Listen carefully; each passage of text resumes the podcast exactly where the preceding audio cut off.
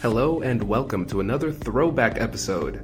So, over the last year, we've gotten a lot of new listeners, and we're adding these throwback episodes so those new listeners can see some of our older content. Uh, but before I start, I have two disclaimers. So, first, these were early episodes, so please be kind when it comes to understanding that the sound quality might not be that great. But despite the sound quality, the content is still solid, so that's why we want to bring it back and reshare this content because there's still some good gems in there. In addition to the sound, we were still trying to find our voice with regard to the uh, format that we wanted to use. Our newer episodes are put together in a much more organized and efficient manner.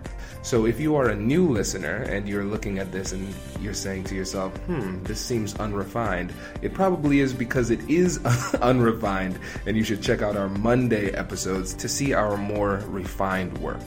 Um, secondly, not all of the promotions from these episodes are still active, but all of the freebies that we mention are still active. Lastly, make sure you go to the website and download our Ultimate Negotiation Guide, or you could do it by clicking the link in the description. Um, the link that we're sending you to is www.americannegotiationinstitute.com slash guide. Again, that's americannegotiationinstitute.com slash guide. This is a 19-page free guide. Uh, it's actually, I guess that's more like a an ebook, really. And uh, this guide will walk you through your most difficult conflicts and negotiations. And it includes our three most popular freebies the Salary Negotiation Guide, the Negotiation Preparation Guide, and the Conflict Resolution Guide. So make sure you take the time to download this as soon as possible. And now, without further ado, let's jump into the episode. Welcome to the American Negotiation Institute's podcast, where we will teach you the skills you need to get more out of life. And now, your host, Kwame Christian. Hello and welcome to another exciting episode of Negotiation for Entrepreneurs. My name is Kwame Christian, and I'm a business lawyer, and I'm passionate about teaching business professionals like you how to negotiate and be more persuasive. So, I am super excited for this episode, just like I was last last week for last week's episode, um, and we're going to continue our car negotiation series. So, this series will give you some insight not only on how to negotiate for your car in particular, but it will also give you great insight on how to negotiate in general. So, if this is your first time listening, welcome to the podcast. But before you continue listening, I'm going to need to advise you that you take some time and listen to the last episode, which is part one of this series. So, these skills that we're teaching you are going to build on each other, so the material would probably make a little bit more sense if you listen to it in order. And before we jump into this episode, I want to remind you of the freebie that I introduced last week. So, if you or a friend are going to be buying a car soon, I recommend that you spend the zero dollars necessary it takes to download this freebie.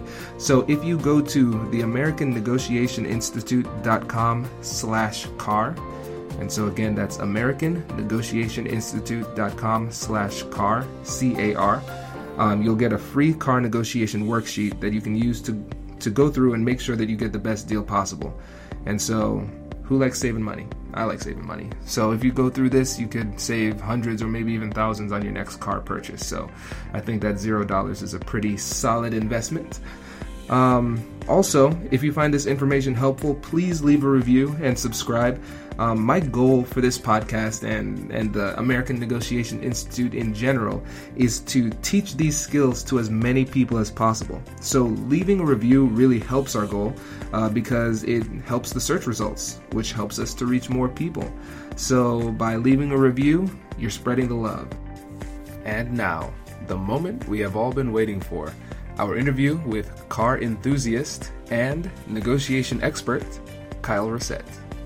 So, Kyle and I go way back. He's one of my best friends from high school, and he has particularized knowledge in this field because his father owned a car dealership for well over two decades.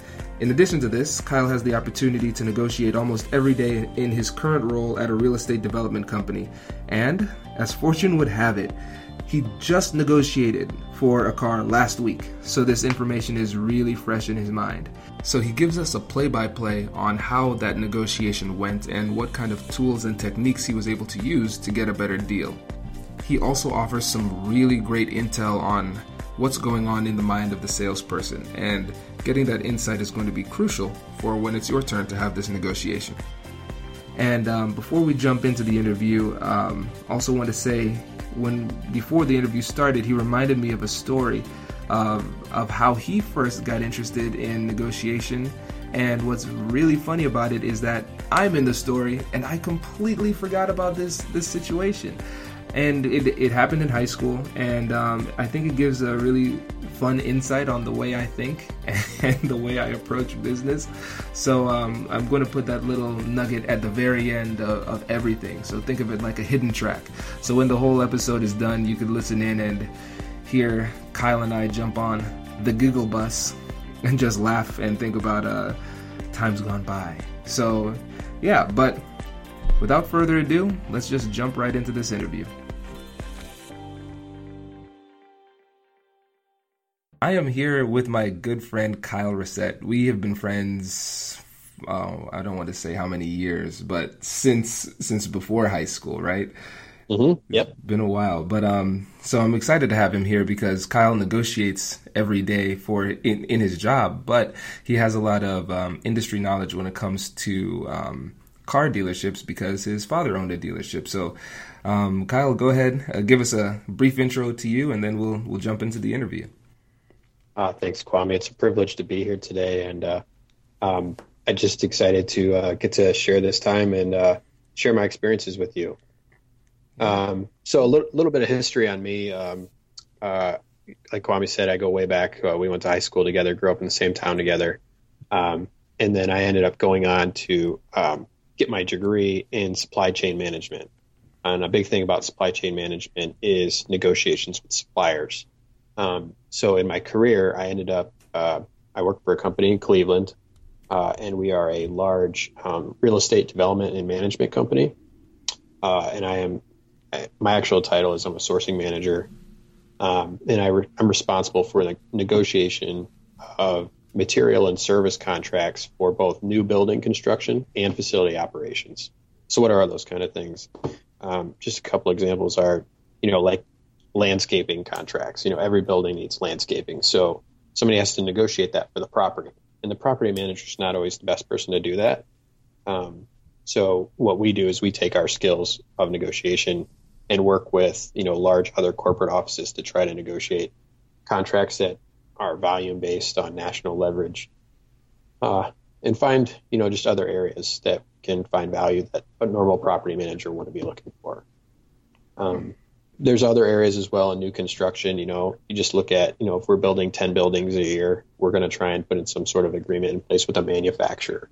Maybe it's like things like appliances or paint or things of that nature where we're going to be buying a lot of it, so we'll put in volume incentives in a contract um, rather than just on each specific project. That project manager, you know, is only looking at their one job. So we bring a lot of volume focus and uh, try to negotiate these large multi-million dollar deals. I love it. Um, with that said, uh, this is obviously a special area of interest for me. Um, I have a, a, huge passion for cars. Um, my dad was in the business for 49 years. I recently retired, um, and I just remember growing up, he always had a different car when he that he would drive home every night, and I would just be so into it, looking at it, uh, wanting to know everything about it, and um, he would just always tell me the, his tips and tricks of the trade. And I actually always thought that I wanted to sell cars, but then, you know, he explained to me that it's a hard business because you have people coming in every day wanting to negotiate, and he goes, it's actually a lot more fun to buy them than to sell them. So that's when it made me started thinking about you know, buying things. And, uh, you know, here I am you know, 10 years later buying things. It's not cars, but uh, it is something that I really do enjoy. That's really interesting. So, and, and I think that breaks a common misconception of people where people think, oh, the car salesman loves this thing. This all it loves this negotiating thing. But I, I never would have thought that he would prefer to buy than sell. Yeah, I mean, it's just like it, it's you look at cars, and uh, it is the one industry that everyone looks at it as as being super negotiation heavy. Mm. It just has that that that common stigma that it's the one thing you have to negotiate. When the reality is, you know, I've heard it on your other podcast, you can negotiate anything. Every conversation you have is a negotiation, but there are so many tools out there to negotiate cars. There's tons of websites, you know, that to do to give you research, and um, they put their pricing right out on the website. And you know, the reality of it is, I mean, the two biggest purchases in your life is your house and your car, hmm. and your house is kind of stuck in a location, so they kind of have that advantage. Whereas a car, there's tens of thousands of that exact same car around the country, so you have many places to go. And there's so there's more a more defined market for it, and that's where all these tools come in place. So it's it's an area that people have just really focused on, and so the, the negotiation power has really changed from you know, over the years the seller to the buyer because we have so many tools, and that's you know we'll talk a little bit more about that. Later. That's interesting, and and that kind of that goes into one of the key negotiation points when it comes to power and leverage because uh, knowledge is power information is power. And before um, it was only the the car salesmen and the dealership that had the information. So you were kind mm-hmm. of at their mercy but now uh, we can have endless amounts of information just at our at our fingertips yeah and like i said my dad was in the business for 49 years so the first you could argue 30 years before the internet came around. It was really hard. Uh, I remember him showing me a Kelley Blue Book. It used to be this little book. It wasn't an online tool that people could go to, oh, so wow. they didn't have any idea. You know, he could look in a book and say, okay, you know, if you bring in his car to trade it into him, he knows what the value should be based on mileage and the options. They printed it out every year and sent it to all the dealers. But, you know, it wasn't readily, easily available to the everyday consumer, but now it is. Hmm, that changes the game. Yeah, it really does.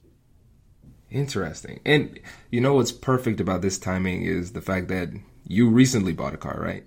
Yeah, I actually just bought a car uh, two days ago, and uh, it was my second car purchase um, in the past year. And the reality of it is, I, I haven't had a whole lot of car purchases before that because I was buying them for my dad.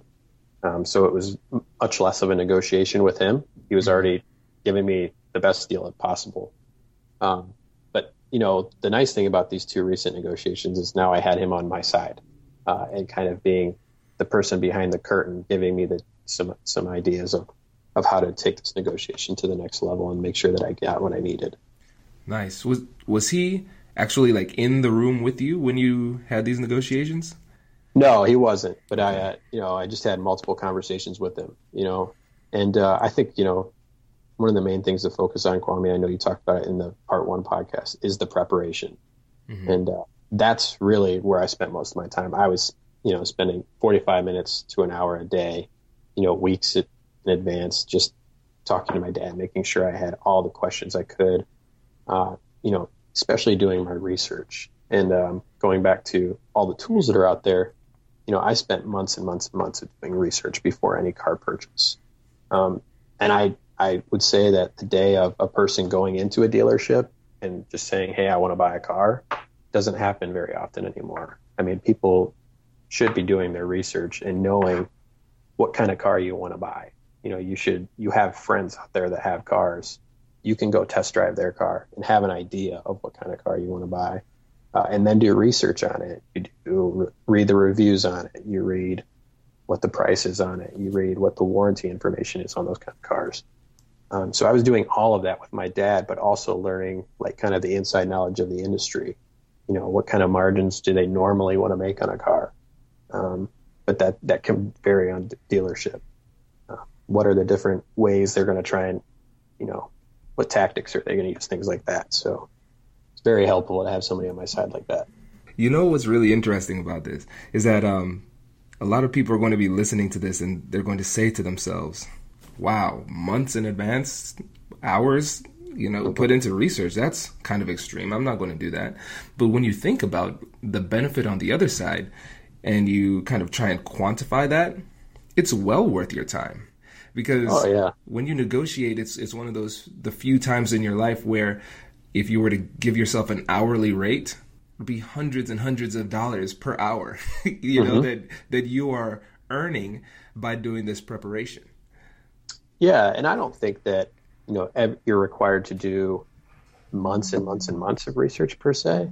Uh, I did because I I enjoyed it. First off, I like mm-hmm. really liked reading up on each type of car to really decide was this the car for me.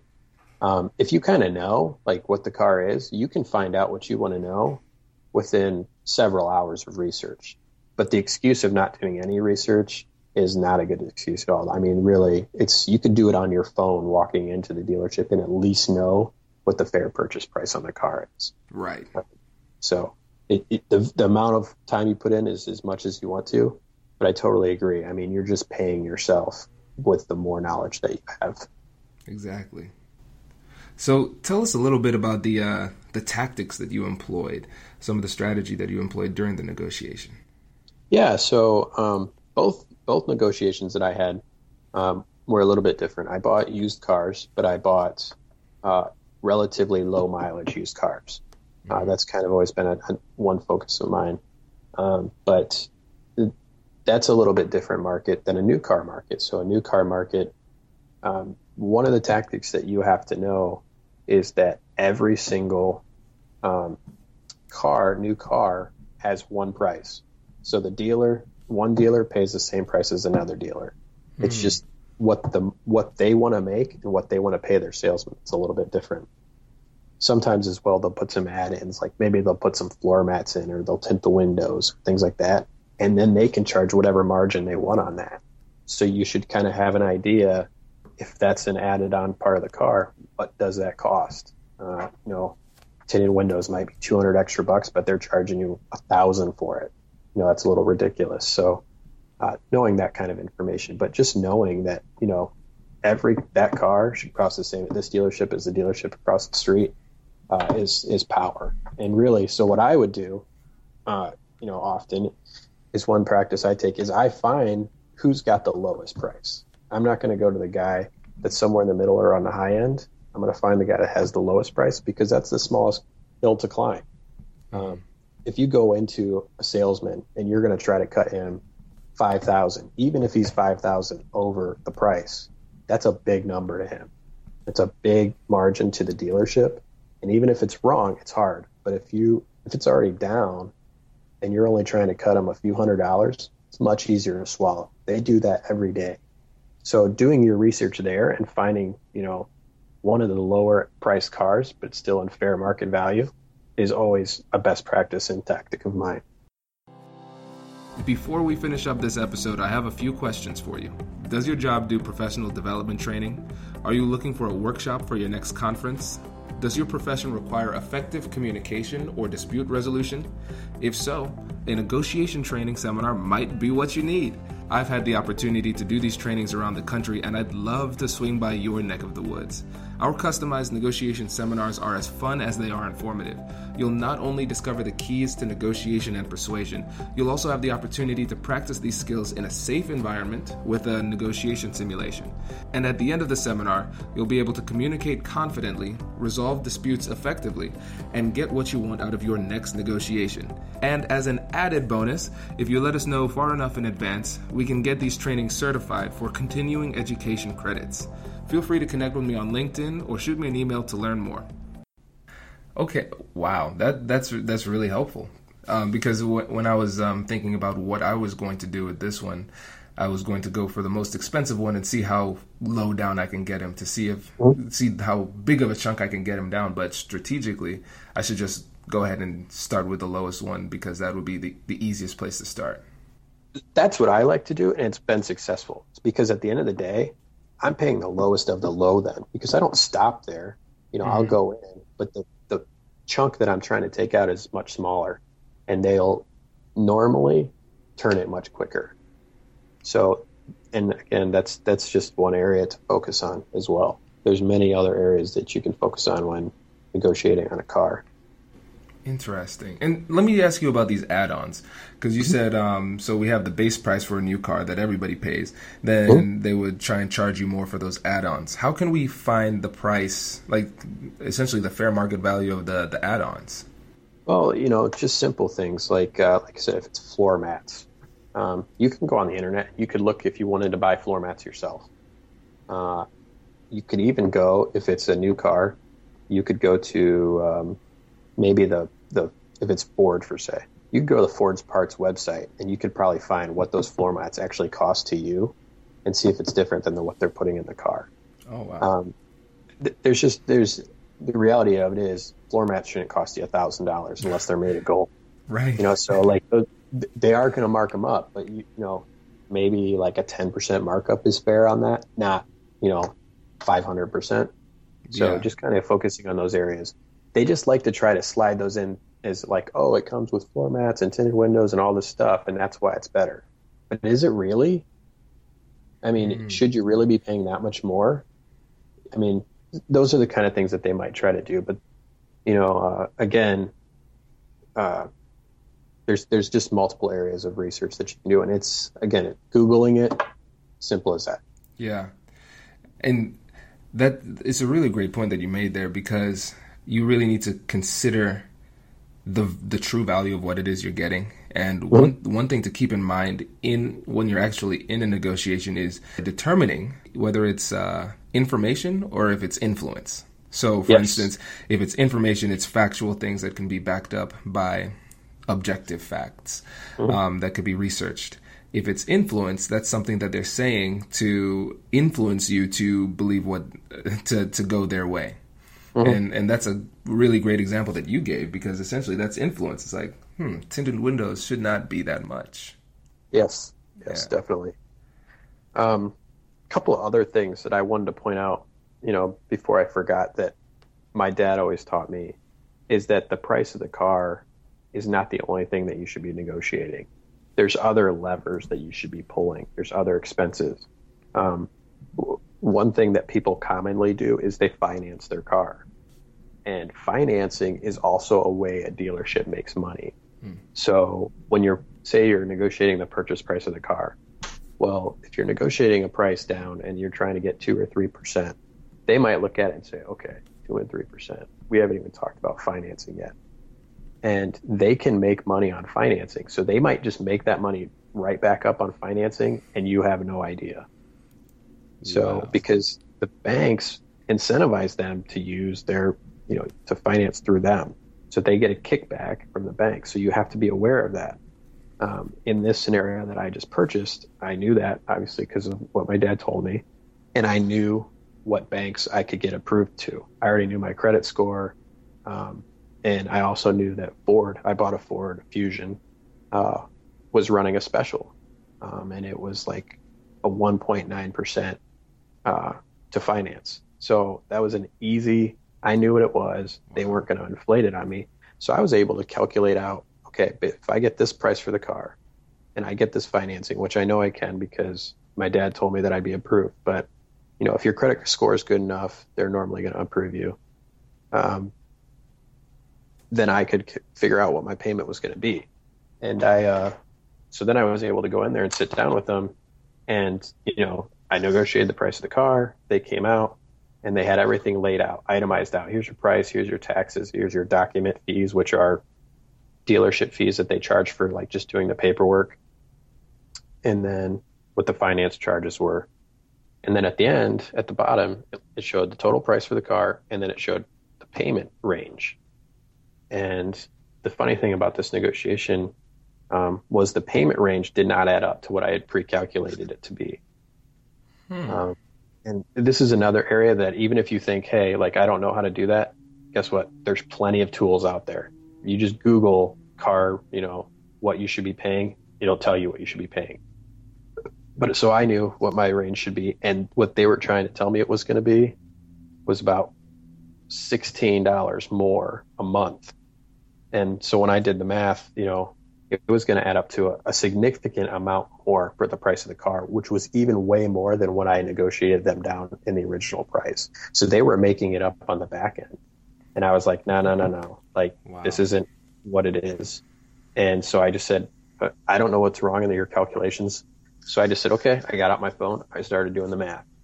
And after about two minutes of silence while I'm doing it, salesman sitting there kind of awkward. He just got up, took the paper, walked back over, came back with the exact number it needed to be. And it was just like, okay, yeah, that, that, that makes sense. That's what I thought it should be. And I knew I had my number. And really what they were trying to do was just trying to slide it in somehow. And they'll, you know, companies can do that sometimes. And then what they'll do at the end is they'll say, oh, well, this car has, you know, some sort of special rust coating on it so it won't rust. And it has this and this and this. And you have an extended warranty or something like that. And it's like, I didn't want to pay for that. And that's what they were trying to do slide that in before I even knew it. Wow. Wow. Okay. So let's take a second and tease all that out because that, that is a lot of really, really good information.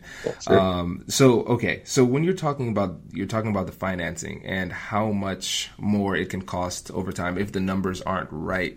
Mm-hmm. Um, s- slow down and, and, break that down again because I want to sure. make sure that everybody gets that because that's a really important, um, point that you made. So yeah. when it comes to the monthly payments, like what kind of things should we be looking out for? Like how can we protect ourselves like actually in the negotiation with them? Well, like I said, if you if you do the research beforehand, okay, and it should tell you based on let's say you're you're doing a 60 month, which is pretty standard anymore. You do a 60 month loan on a car. Uh, they should have they'll have different ranges of your interest, anywhere from you know four or five percent, you know, and it could be higher depending on your credit score. If it's not very good, you might have a higher rate and it can go all the way down. On a brand new car, you might even get 0%. So it might not be an issue. It's commonly on used cars, they'll have a little bit higher percentage. Mm-hmm. So, but you can, you go right on a website, you tell them what you you think your percentage should be, and it pops it all out. And it'll most of the time take into account taxes. Uh, it sh- won't take into account uh, document fees, but those are normally the only two additional costs that should be in there. So you should be able to get a pretty good number of what you think your car should cost you in terms of that rate. And just knowing that rate is what helped me was knowing that, hey, let's just say the number's four hundred dollars. Like I knew I was going to be at four hundred dollars, and they came back at four fifteen. I'm like, it's it doesn't add up. Like this math should come out to four hundred dollars. But what they were doing again was they were taking some uh, extra things they said they were putting on the car that I was like, hey, I'm not paying extra for those, and they were just going to say, hey, this is an extended warranty. It's that's going to be 10 bucks additional. They didn't lay that out anywhere, but they were just sliding it in. And then what they do is later, when you're sitting down signing your paperwork, they're like, oh, yeah, you have an additional 12 months warranty on this car. And you're kind of like, oh, that's great. That's cool. You didn't realize that you paid for it. wow. See, I, am I'm, I'm blown away for, uh, by this because these these are things that I I wasn't aware of coming yeah. into this. So so again, like the, the the real point behind it all is the price of the car is not the only negotiation point. You really have to focus. Now, if you're buying cash, if you're paying cash, that's one thing. You actually have a ton of leverage. They're super incentivized to sell to you because it's it's done. It's super easy. Um, but you're paying uh, or you're financing. That's a way they're they're they're kind of like, okay, I didn't get them on the price of the car. I'll make it up here. And in this scenario, they were actually trying to get more than what that car was actually going to cost me. So luckily, I was, I was able wow. to catch it and end up signing that paper until they gave me the right number. Yeah, and and it just shows that you need to be vigilant throughout the process because a yeah. lot of people might say, "Wow, I was able to negotiate five thousand dollars off," and then they, while they're busy high fiving, the uh, the dealer is is making that money back and more on the details. Exactly, and so that's why everyone's still smiling at the end of it and uh, you know you think you got a good deal, but they ended up getting even a better deal than you think. So knowing your payment, you know, and really you know focusing on you still have that uh, that financing to negotiate if you're not paying cash is uh, super important. Real quick, uh, another area to focus on is you know if you're trading in a car, mm-hmm. that's an area that you need to negotiate as well. Um, and sometimes you know realizing the fact that they're incentivized to buy your car a little bit higher because they want you to buy the other car. It's you know it's kind of like hey I'm not buying this car unless you take this car. So you know those kind of things can be negotiated as well, and you know they might try to hit you low on your trade in because they're giving you too much on the other one. But the reality is, one thing that you could say is, you know, I'm trading you this car and you can sell this car and I know you can make a margin on it. It's another area that you can research online what your trade in value is and what they can sell it for. Oh. So you you know that delta on that car. So you know there's hey, they could they have the possibility to make two, three thousand dollars on my car. So I'm not gonna let them make that on this car.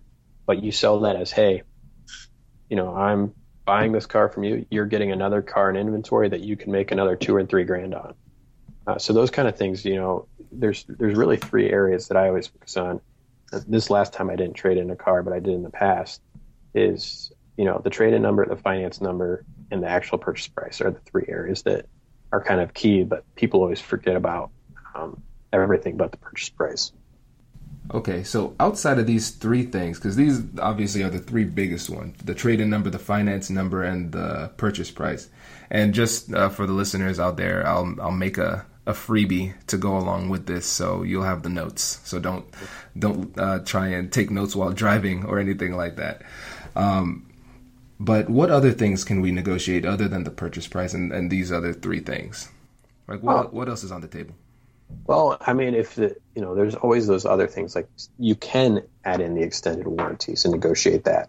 Um, you know, they actually after the fact that I negotiated out, they tried to bring it back and negotiate it back in.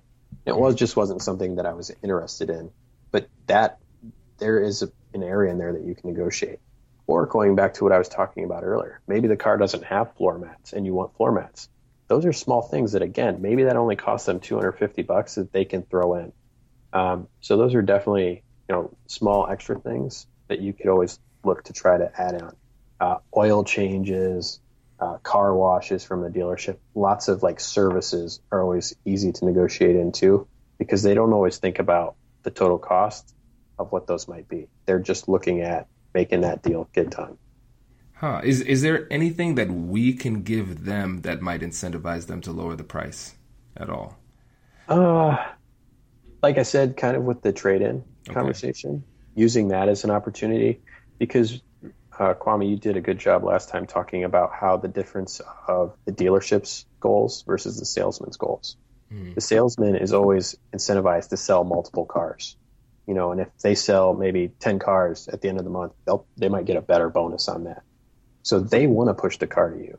Now, the uh, dealership does want to make a certain margin on it, but it's all about turning the inventory. The more cars they sell, the more customers they get, you know, the more opportunities they have to make money.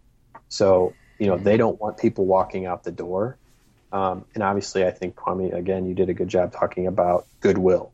You know, you come in, you take that selfie uh, uh with your new car and post it out on social media or something, and you know, just let everyone know, hey, come here. They're great to work with. You can do those kind of things. Um, th- those are always just good ways. You know, word of mouth is the best thing for dealerships. Uh, they always appreciate that. Okay, that's good to know. That is good to know. So in, in this last deal with you, um, like what kind of percentage were you able to get off in, in either of the the ones, like the most recent one or the one before? Well, uh, I think the most successful in terms of percentage that I've done uh, this last one that I just did the other day uh, was right at the bottom of fair market value, the, the, cost of the car. So I was able to get another one to two percent off the price of the car. Mm-hmm. Uh, I knew my finance rate, so there wasn't much negotiating there. So it was pretty good. I, I, I ended up getting a really good deal on the car, where the car itself, uh, compared to you know the, the, standard market rate for that car, was uh, ten percent underneath standard what you would pay elsewhere. Uh, so I felt really good about that. Okay. Now, the other car that I bought, the the big win was more so on my trade in. Um, they had a car, it was actually a truck that I bought um, that had sat there for a long period of time, which is something I know you also talked in the last podcast. Um, and they wanted to get rid of it. It was actually a funny thing. I bought it in Pittsburgh. Um, it was a two wheel drive truck. So when I called the guy, I said, Hey, do you still have this truck? He said, Yep. Uh, it's two wheel drive though. You know that?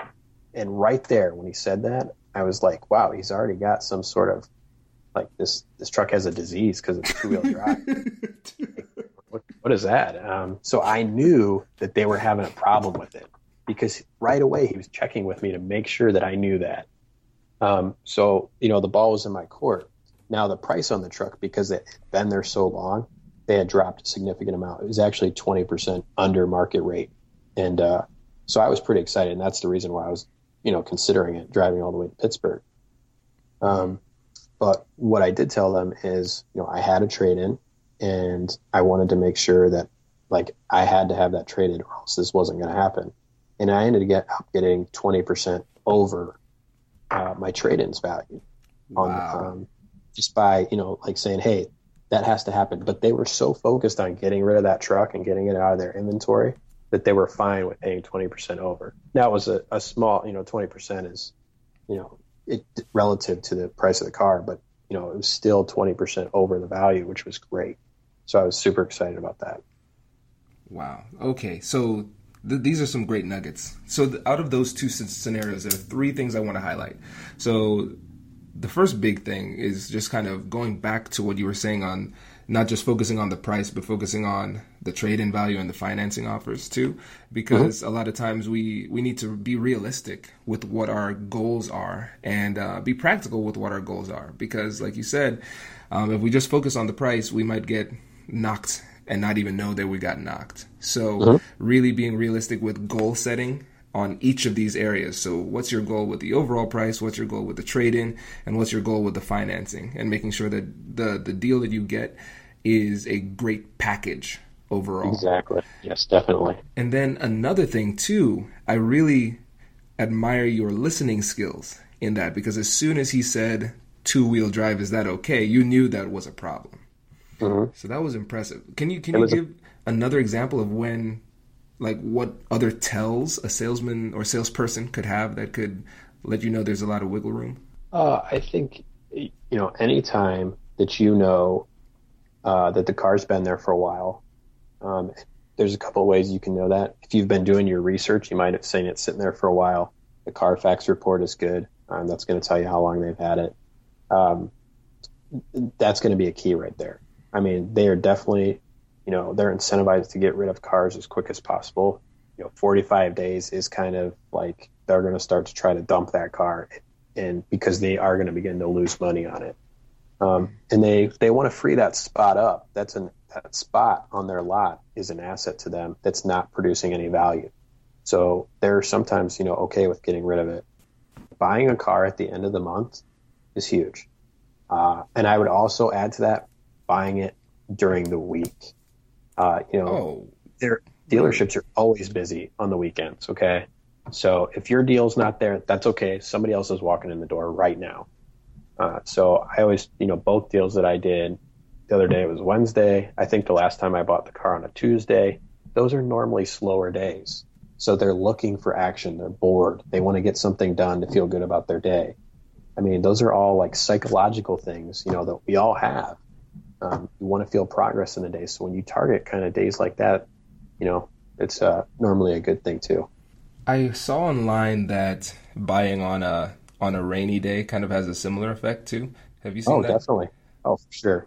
My dad used to tell me all the time. Uh, I would call him, and he would just, you know, he's like, "Oh, the weather's terrible here, so it's super slow." I mean, no one wants to be out, you know, walking around a car lot looking at cars when it's raining. But when it's beautiful out, people are in a better mood too you know, they like being outside. They don't mind looking at cars.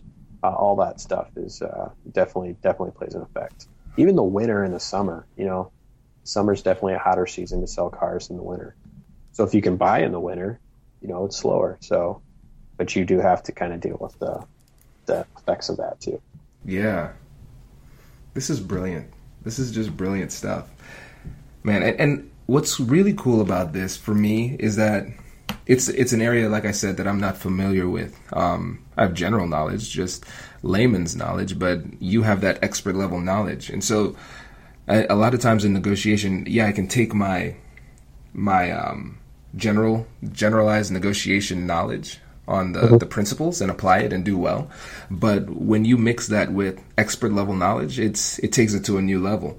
And so that's why it's important sometimes to take the time to do your own research, but also tap into the experiences of other people and lean yeah. on them when when you have the opportunity so you can be even better prepared for for your own negotiations yeah and i would you know it, drilling into the example that you know you're providing about experience, expert level experience, uh, I'm going to leave you, you know, with one one really good nugget, uh, you know, a car negotiation. You'll realize that I didn't talk about test drives at all. Oh. And uh, there's a reason to that. Neither car that I bought did I test drive before I had the price negotiated. Uh, really? Much like much like buying a house, uh, you don't go into a house you can't afford the realtors will try to do that all the time, but a realtor is incentivized by how much the house sells for, obviously. Um, same with a car. You know, they're going to make more in a car that you can't afford, and they're going to try to show you cars. So, like I said, doing research beforehand, I test drove cars of friends, you know, people that I trusted, talked to them about their car. Um, the truck that I bought, one of my good friends had the exact same truck, so I was very comfortable with everything about it. Um, I didn't need to test drive it beforehand. Um, it wasn't until after the price was negotiated that I got in the car, you know, made sure that it was what they said it was. It didn't have any defects. You know, I fit the car well. You know, everything worked the way it was supposed to. Because what happens is a salesman uses that as a tactic to become, make you emotionally involved in the car. They want you to see all the, the cool things that it does. And it's obviously better than the car you have, or else you wouldn't be buying it. So, right you're you you're in love with the car, and now they know that they have a little bit of that uh, with you. So yeah, just uh, that experience of of friends, you know, expert level experience of somebody else who has the car. They're an expert in that car. So talk to them about it. Test drive their car first, and then then go in, talk about the price, then drive the car.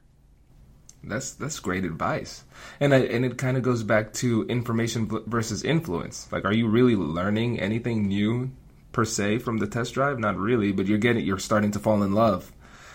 Well, and again, test drive is an ancient practice. It, it was what they did before we had the internet to get you to know the car. They didn't have car commercials like they do now, and you know they just didn't know that much about a car then. So it's uh it's just just too much information anymore. So the industry is changing, but the way they sell cars hasn't. So while you were in the room with the guy, um, how long was the actual negotiation, the, the, the back and forth? How long did that take? Uh, actually, the back and forth uh, in both my negotiations, remember, because I had a small hill to climb, oh, right. was a focus of mine. Uh, it was really probably only 45 minutes or so. After that, it's just paperwork time, things of that nature. Um, and you know they're just taking time to file stuff, but it's that's not that long a period of time, in my opinion. Okay, especially in and one of the reasons I ask is because when you look at that relative to the amount of time you took to prepare, it's the the competition is the easiest thing. Oh yeah, for sure. You know what it is, Kwame. When when you have the knowledge, you have the upper hand, mm-hmm. and uh, I think you said competence is confidence. Mm-hmm. Um, and that's the truth. I mean, you know, I knew what my payment was. So it, it, was relatively quick that when they did put the numbers in front of me, I knew it was wrong. And it only took, so I said it was 45 minutes. That was the whole process of them putting the, to get the numbers together. When they put it in front of me, I knew it was wrong. Like I said, it took two minutes for that guy to realize that I wasn't buying it and that hmm. I knew my number of what it should cost and this was wrong. So when they came back with the right number, I was fine with it because I had already said, this is the number I know and I'm okay with paying it. Right. Oh, I, I want to go back to that too. I'm think I'm glad you brought that back up. Mm-hmm. You said um, when you said the number looks weird, and then you started to go uh, do your own calculations, and it was just awkward silence for a while. Um, can you talk about the value of silence when it comes to negotiations? Oh, it's like my favorite. um, you know, it's uh, it really is because you know people don't like awkwardness. They they hate that. Uh, and it, I didn't even say anything. I literally said nothing. Um, but just well placed silence uh, makes people uncomfortable. We live in a day where we're constantly have to be, you know, entertained in some way. And this guy was just sitting there waiting for me, and he didn't know what to do. And he, I think, saw like he's going to figure something out. So I better just go try and make this right, um, or I might just get up and walk away. So I literally just said, "This isn't right. I'm going to do my calculations." Started doing it, and after two minutes, without me saying anything, he got up and went back. Um, but yeah, silence. Silence is super powerful. People do not like it, um, but when you're the one that creates the silence, it's a huge, huge uh, strength and uh, can play to your favor very well. So it's funny. This actually reminds me of something. A couple of years ago, I was listening to um, a news story, and it was a, a journalist being interviewed talking about journalism. And she said that, you know, sometimes when you just ask a question and then you stay silent and they give an answer and you just maintain that silence, you would be so you would be shocked at what people will fill that silence with. Just the most incriminating things. Mm-hmm. You know, because they just keep going on. And essentially, the guy that you were talking to didn't fill the silence with words, he filled it with actions. And his actions were saying, I misled you. Here's the yes. truth. Yeah, and that it was actually a really great feeling when he walked away. Um, I was like, wow, like you know, actually thinking like, hey, that you know, they're they're scared. You know, like they knew that I knew. Um, and yeah, it was it was definitely a win. And I do that commonly uh, in my day to day work. You know, it's you uh, you just let the other people talk, let them talk, let them give you more information than you're giving them, and uh, you're on a path to success. All right, what what are some things that you would say to avoid in this in this particular type of negotiation? Uh, speaking specific to cars, I think the one thing I said earlier is test drives. Um, I'm not saying don't test drive cars, uh, but uh, if it's a car that you want to buy and you know you want to buy, maybe test drive uh, a different car uh, at a different dealership or try to find a friend because, like I said, you're going to get emotionally involved in that car, um, and it's going to give them an upper hand that you don't need to give them. Um, I would say another thing to avoid is, you know, you know, laying your cards on the table and letting them know what you're willing to pay. Mm-hmm. Uh, that's never a good thing. Once you put that number out, they'll find any way to hit that number. Uh, sometimes they're going to try to sell you a car that's not worth that that price. So you know you got to hold that in as long as you possibly can. Um, and then uh, the last thing, you know, getting emotionally involved in general in any negotiation is never a good thing. And if you find yourself getting there, uh, it's better to just walk away because once you're emotionally involved, whether it's you're angry about the situation because it's not going your way, um, or you're you know just so in love with whatever you're trying to buy that it's making you pay more, you're going to walk out and a couple of days later and you're going to regret that. Right. Um, and especially in cars, like I said, it's like the one area that it's common to negotiate like even if you screw up one deal or it's not going the way you want, you can go to a dealership down the street. It's not that much further to drive. That's going to have a similar car or even the same car, and you can start all over. So it's it's one of the easiest things to walk away from. I, I really like that last point because the walk away is something that is really underutilized when it comes to these types of negotiations because you feel invested for some reason. You feel really tied to this car that you've never seen before and mm-hmm. that has millions of of identical siblings. You know, yeah, so. exactly. And you know, it's there. There's so many other opportunities, and like that's why I said it's different than a house. If there's a house on a beach, and it's the, like the best beach location, that's one thing. You know what I mean? It's all about the location there more so than the house. Right. Um, you know, but this thing, they literally there's an assembly line cranking these things out one after the other after the other. So there's just like there's no need to if you're not getting what you want to just just walk away. Yeah. And it's it's one of the best tactics because every general manager will tell you they do not want you to walk out that door and they're going to just start lowering the price once you walk out the door. They're going to try to do everything they can to keep you from getting back in your old car. So let me ask you this: when um you you said hold the cards as close as, to your chest as possible when it comes to your numbers, and I agree with that. Um, but let's say I'm a salesperson and I'm trying to. My goal really is to figure out what your number is, and so mm-hmm. how do we avoid those questions? How do we dodge those? Um, that's a good question. Uh, I don't know that there's a way to dodge it other than just being upfront about it. You know, like sometimes I would say, we're not even talking about numbers yet. Like we have other things we need to figure out. Or the best thing is honesty is the best policy and just say, I don't feel comfortable talking about numbers yet. You know, and just saying like, you know, I came here, I want to know what your best price is and just make them give it to you. You don't have to give them anything. they want to sell you a car. That's what their livelihood is. That's their job. That's all they do. If you don't walk out with a car at the end of the day, it's not the end of the world. But to them, like that's a failure in their life in that day. And you know what's interesting too about the numbers? You almost feel obligated when somebody asks when somebody asks a question, you you can't help but answer it you, in your own mm-hmm. head, at least. But you keep it in your head. That's the goal to keep it in the head. But you feel yep. obligated because somebody asks you a question to answer it. But it's not the case. It's kind of like a, a fake social pressure that we feel to respond. And um, remember, we don't owe them any information. And when you think about it logically, if we're trying to figure out what the lowest is that they can go, what what does it matter how much I could pay? So exactly. if, if I'm buying a Ford Fusion like you bought, if I have a million dollar budget, is that somehow going to become a million dollar Fusion? Yeah, exactly. Um, I, I think that's a, a super super good point in terms of it's not what I'm willing to pay; it's what you're willing to sell it to me for.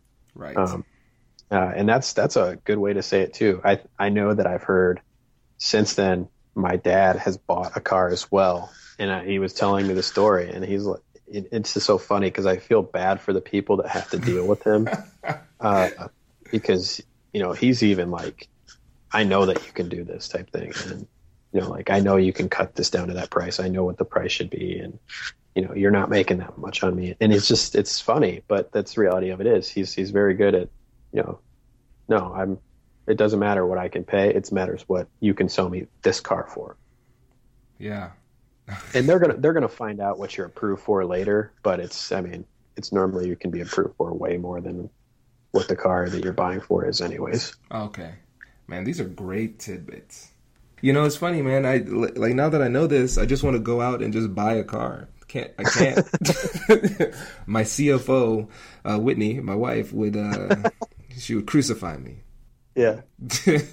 but uh, oh, yeah, this you, is. You don't know. You might use this tactics and get such a great deal that you just, you know, I mean, maybe she'll kiss you afterwards. Maybe if I, if I manage to buy a five dollar Lambo, yeah. Uh, that, will be worth that. it.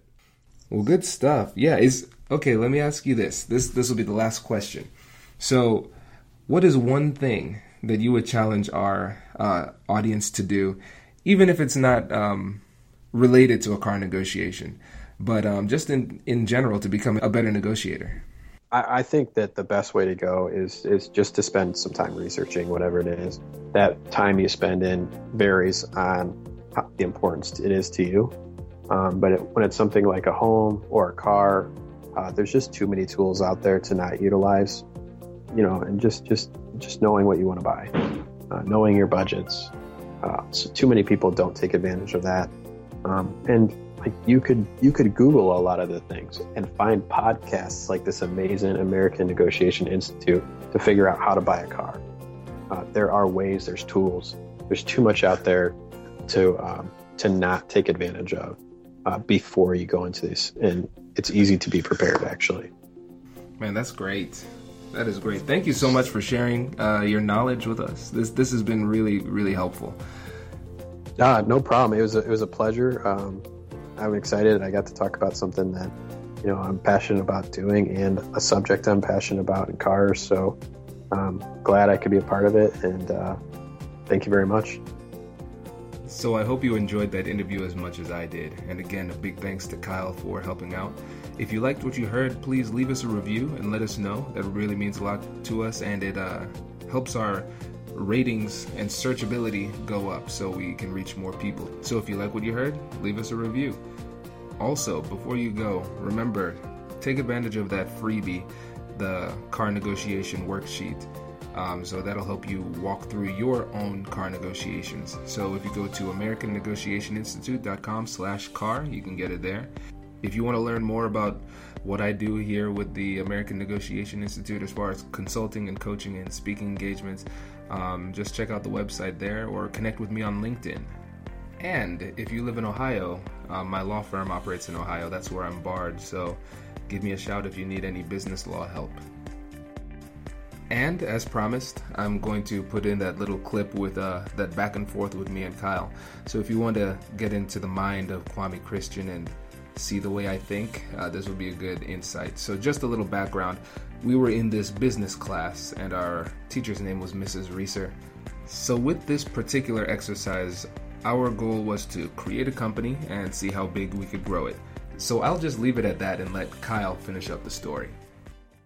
I actually think it's funny because every time I think about negotiations, mm-hmm. I think about like one of the first projects I'll tell people about that I was ever involved in that had negotiations related was mm-hmm. the project that Mrs. Reeser made us do, where it was like real estate and you just dominated the class.